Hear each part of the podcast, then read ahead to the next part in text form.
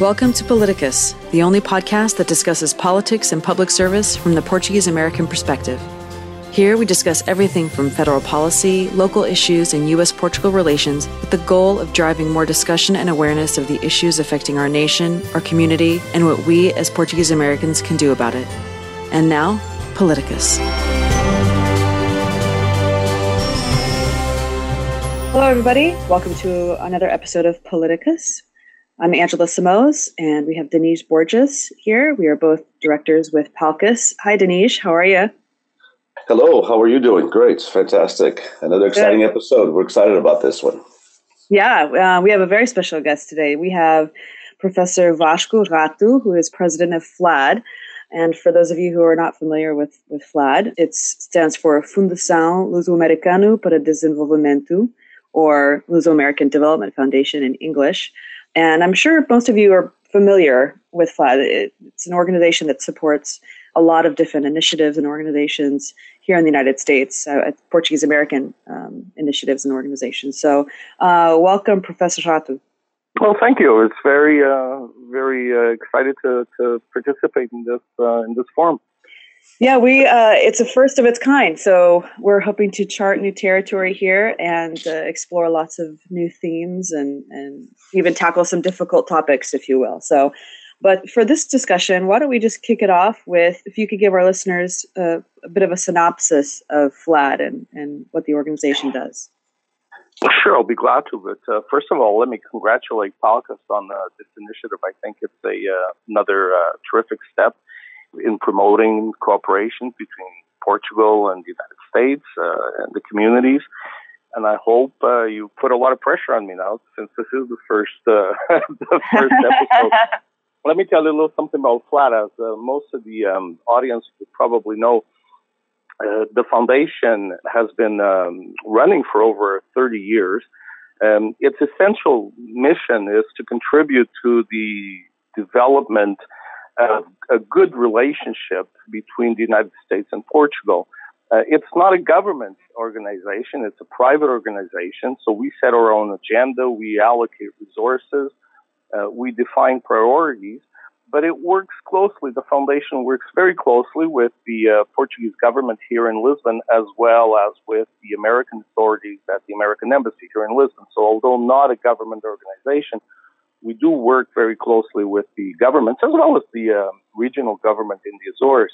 The foundation was established as a result of a treaty, actually, between the Portuguese and the American governments.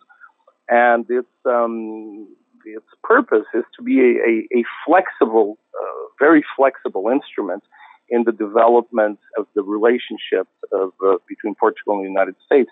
And so, therefore, we promote a lot of initiatives in Portugal about the United States. We bring a lot of people from the United States to Portugal, and we do the reverse as well. In other words, we promote a lot of initiatives in the United States about Portugal, about the communities, and we fund a lot of projects.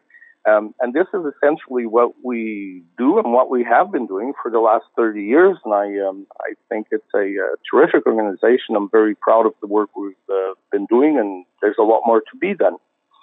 Professor Vasco, building upon that, I know that one of your specialties as an academic has been in the relationship, the transatlantic relationship between the United States and Europe, and thus fittingly, you are president of FLAD, one of the presidents of FLAD with the extensive background in this relationship that can have its ups and downs, its complexities, as any relationship between any nations, but in this case, even a block of nations as the European Union and the U.S. And so, if we could take just a couple of minutes to basically talk a little bit about how you see in this period of time our relationship between the United States and Europe, and how important this transatlantic relationship has been, and of course, the role that Portugal has played in this.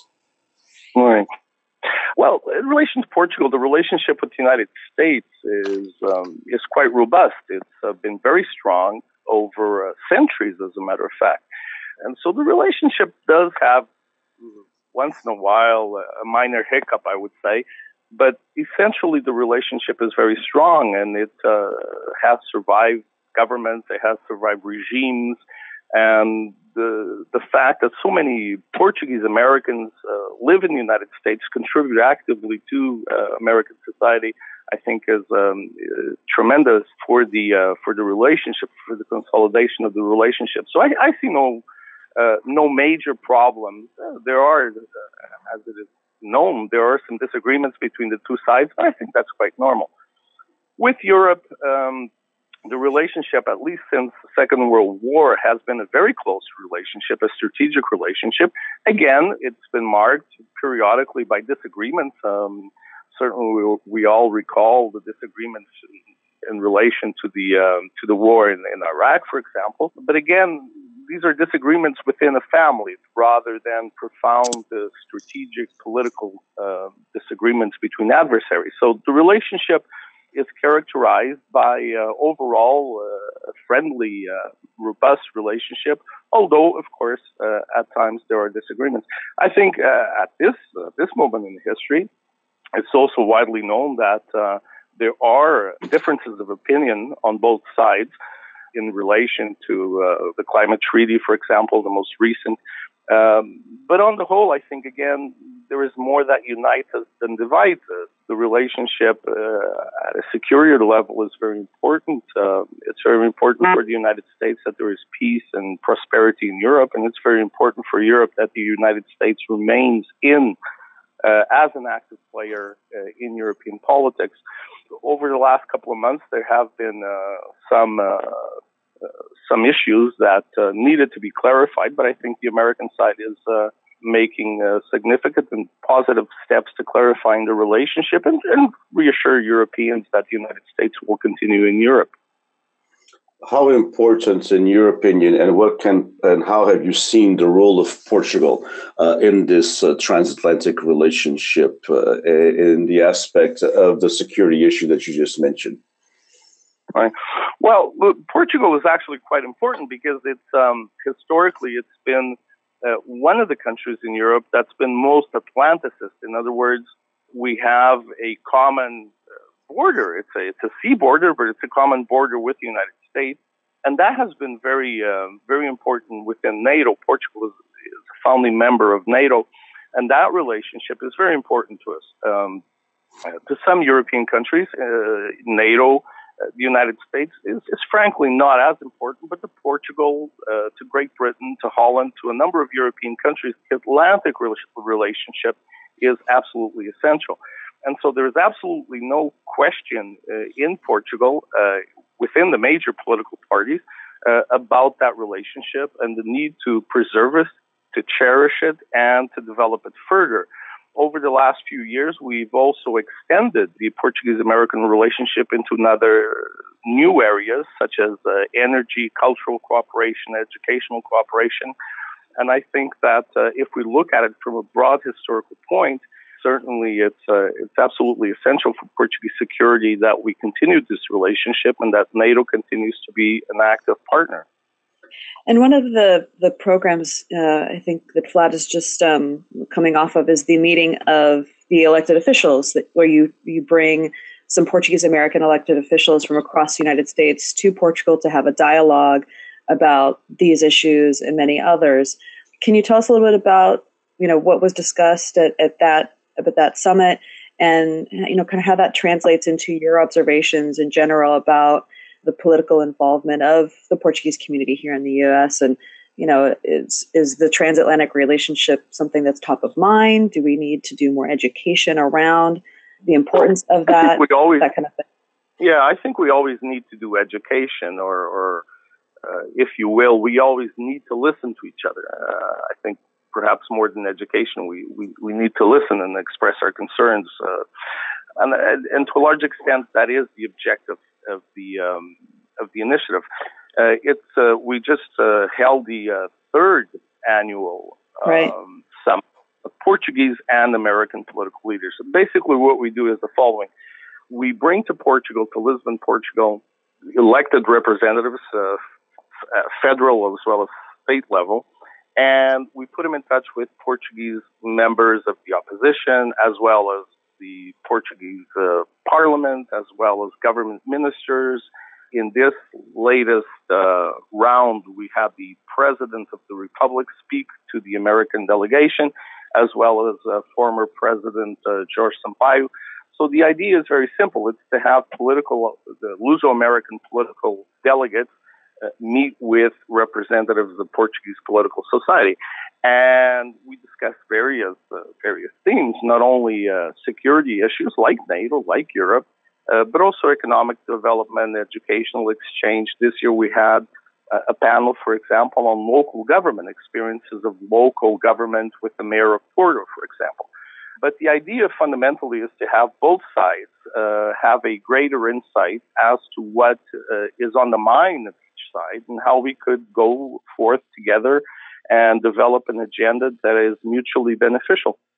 In that realm of the legislative dialogues, and one of the topics that was discussed, as it was promoted also by the FLAD, has to do with the involvement of the Portuguese American community in the political process in the United States of America. Sometimes we have not been as active as we should, and FLAD certainly has done its share of promoting different initiatives throughout the various years, but especially in the last few years that you have been president of FLAD, you've concentrated immensely on having Portuguese Americans participate in the political process, so the community has a voice, which is something that's very dear to PALCUS as well. How do you, and I know you've visited and you've not and you have had extensive talks with various community leaders on both sides of both coasts, on the West Coast and the East Coast of the United States, and throughout. And in your observations in the last few years of this involvement in the Portuguese American community within the mainstream political census, how have you seen that, and what, in your mind, is important for the Portuguese American community to come forth and have a much more important voice?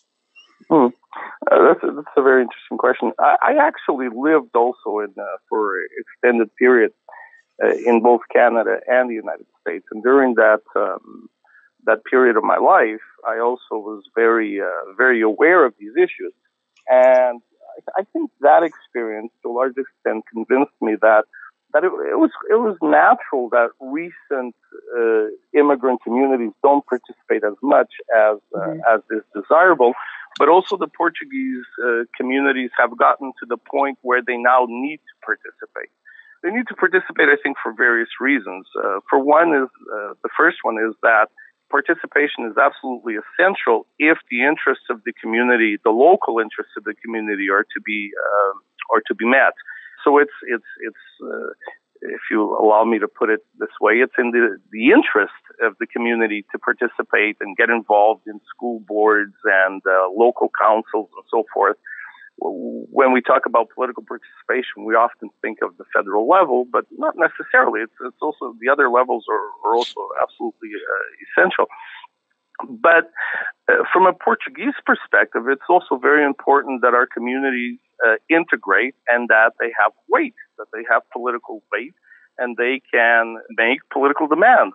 It's a form of advancing the community. It's a form of advancing opportunities for the community, but it's also a form of allowing us from our side of then having more authority, let's say, let's put it in that sense, more authority to also demand other things that may benefit the community. So I think it's important for Portugal, it's important for the community, I think it's important also for the United States that American society can also benefit tremendously from the input of a Portuguese community that is more assertive, more integrated, that places a greater value in education, economic advancement. I think these things are all very important for these reasons.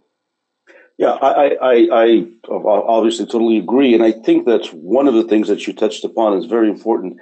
This last point where you mentioned that the Portuguese American involvement, or Americans of Portuguese ancestry, as we might want to call them, of all generations, first, second, third, fourth generations even, get involved in the political process, because I think we do bring, and I know you know both sides well, and I'm glad you mentioned that you had this wonderful experience of living both the United States and Canada for an extensive amount of time, and your contacts with both sides of both coasts in the United States are very important. And as an academic, obviously, you have put a lot of thought into this. What you mentioned, I believe, is important also for the U.S., for Portuguese Americans to have this voice, because we kind of give a unique perspective of a European voice, don't you not think? I mean, the Portuguese have always had an Atlantic outreach more than sometimes other European nations. Yes, absolutely. In that sense, we're very similar, as I said before, to Holland and to Great Britain, but very different than France or Lithuania or Poland. So I think it's essential that this voice be clearly articulated. But let me also say something that I think is also very important. I don't think it's a secret. I don't think it's a surprise to anybody that there were a lot of misperceptions about the community in Portugal. To a large extent, Portugal sort of lost touch with what was happening in the community, and a lot of stereotypes remained over the last 20 or 30 years. One of the things I've tried to do over the last couple of years is to combat those stereotypes. I'll just give you an example. We've actually sent newspaper reporters and television reporters to the United States to do stories on success stories, people that have been very successful in various areas, business, education, and so forth in the United States. And these reports have now appeared in the Portuguese press, and they've been amply disseminated. And I think the reaction has been very interesting, because people come to me and they say, well, I didn't know that there were these kinds of success stories in the United States. So I think one of the things we have to do actively is to combat the stereotype about the communities in Portugal, but also combat the stereotypes about Portugal in the communities. To many people in the community, Portugal is still an underdevelopment, almost third world country. That is not the case. Portugal is very modern. It has, obviously, its problems. We know some of the problems, the economic and financial problems for the last few years, but it also has a lot of development, a lot of potential, a lot of very qualified people that sometimes the community doesn't appreciate, and it still thinks of Portugal as the country where their parents or grandparents left 30 or 40 years ago. So I think at this level, we also have a challenge before us, that is to make the community more aware of contemporary Portugal, and to make Portugal more aware of the wonderful things, the wonderful advancements that have been made by the community.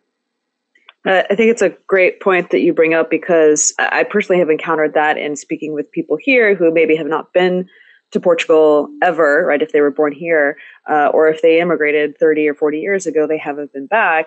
And so, just as you said, they have this idea that, you know, they're still washing clothes with the washboards or something like that. And, you know, with just a couple of examples where, you know, there's an immense technical talent that's coming out of Portugal, and scientific talent. And every time I go, you know, there's an infrastructure system, or even something as simple as the shopping carts at the grocery store, that I always say, God, I wish we had this in the United States. This makes so much sense and makes it so much easier.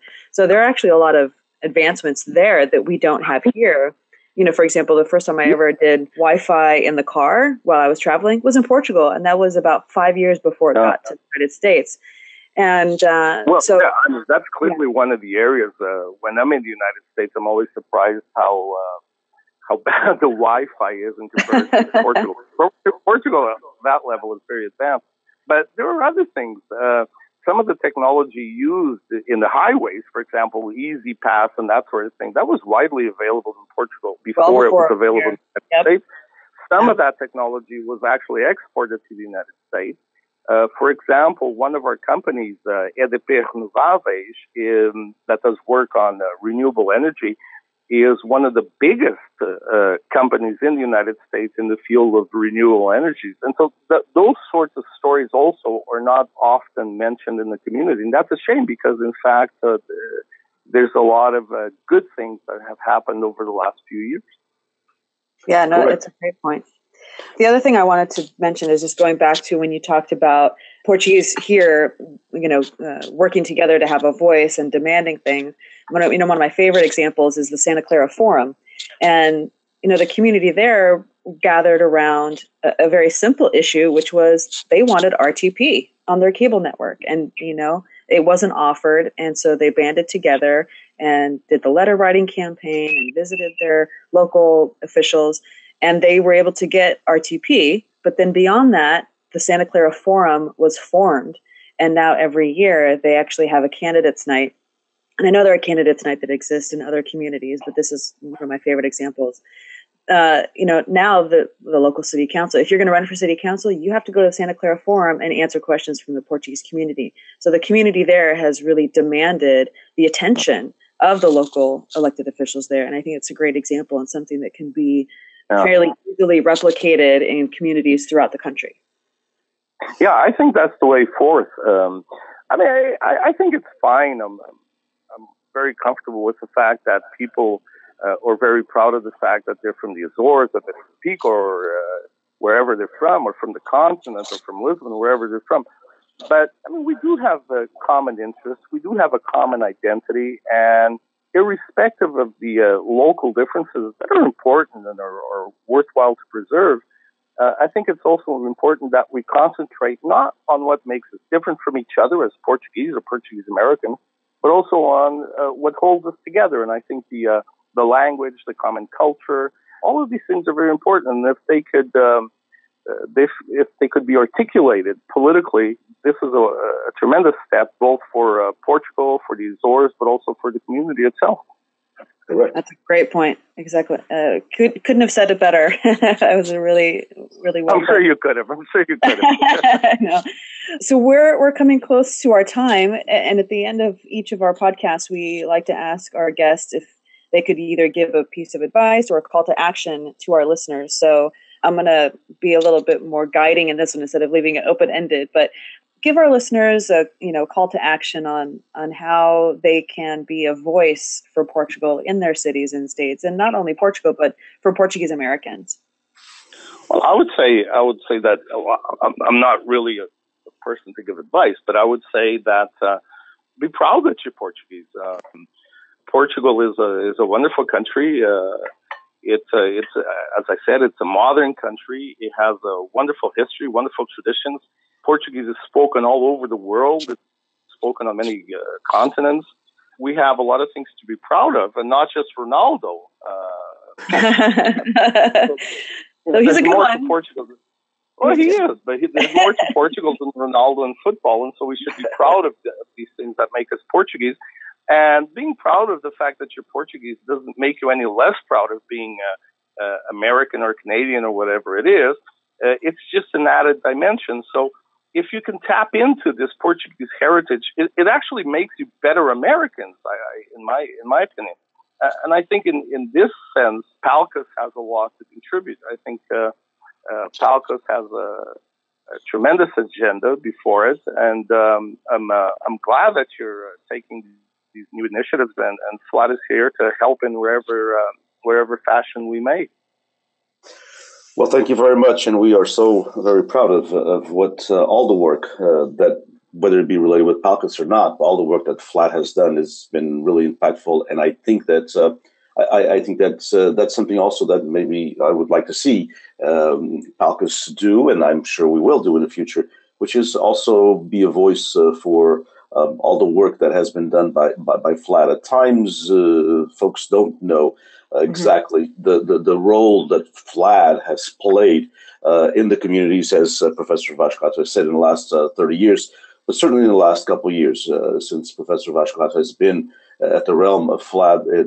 He has taken it to, he's given it a total new vision, and has taken it into another realm of this relationship that brings the communities in, but brings the communities in through mainstream America. And I'm, as a person, I'm very appreciative of that.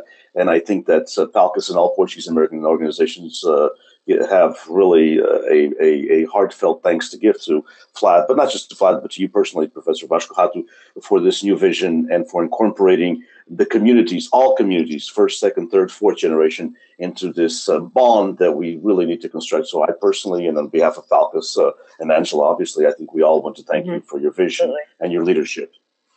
Well, thanks, Denise. That's overly generous on your part, I'm sure, because whatever work we do, we can only do it with the help and the support of people in the community. You yourself, Denise, have been a wonderful support for FLAD, as well as obviously the staff here in Lisbon that works very hard on these projects. So whatever FLAD has done, it actually has done it in arm in arm with the community and community leaders. And it's not possible to work in the United States without that support that we have received, very generous support on both coasts, as well as the Portuguese government and the American Embassy. The Portuguese government, through its consuls, for example, in California, Nuno Matias, but also the American Embassy here in Portugal have all contributed to this effort. So whatever FLAD has done over the last few years, it would not have been possible without the help of numerous people and numerous institutions.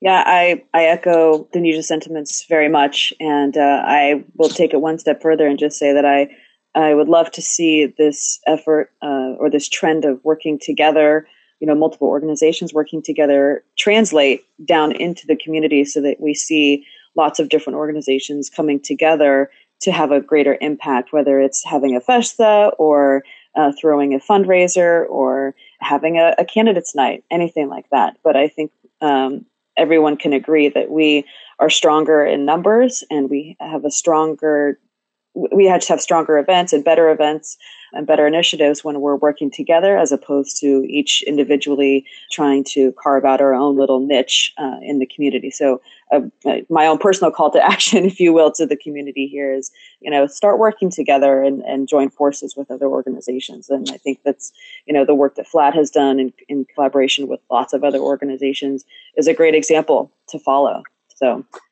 So again, thank you, Professor Vasco Rato, for your... Thank you. Thank you very much. And thank you for your time today with this podcast. Yeah. Thank you. And best wishes for PALCUS. And I shall be in September at the annual dinner. Looking forward to it. Thank you. Yes. Thank you very much. Thank you, Denise, for being here. Thanks to all of our listeners out there who have tuned in and stayed with us throughout this episode.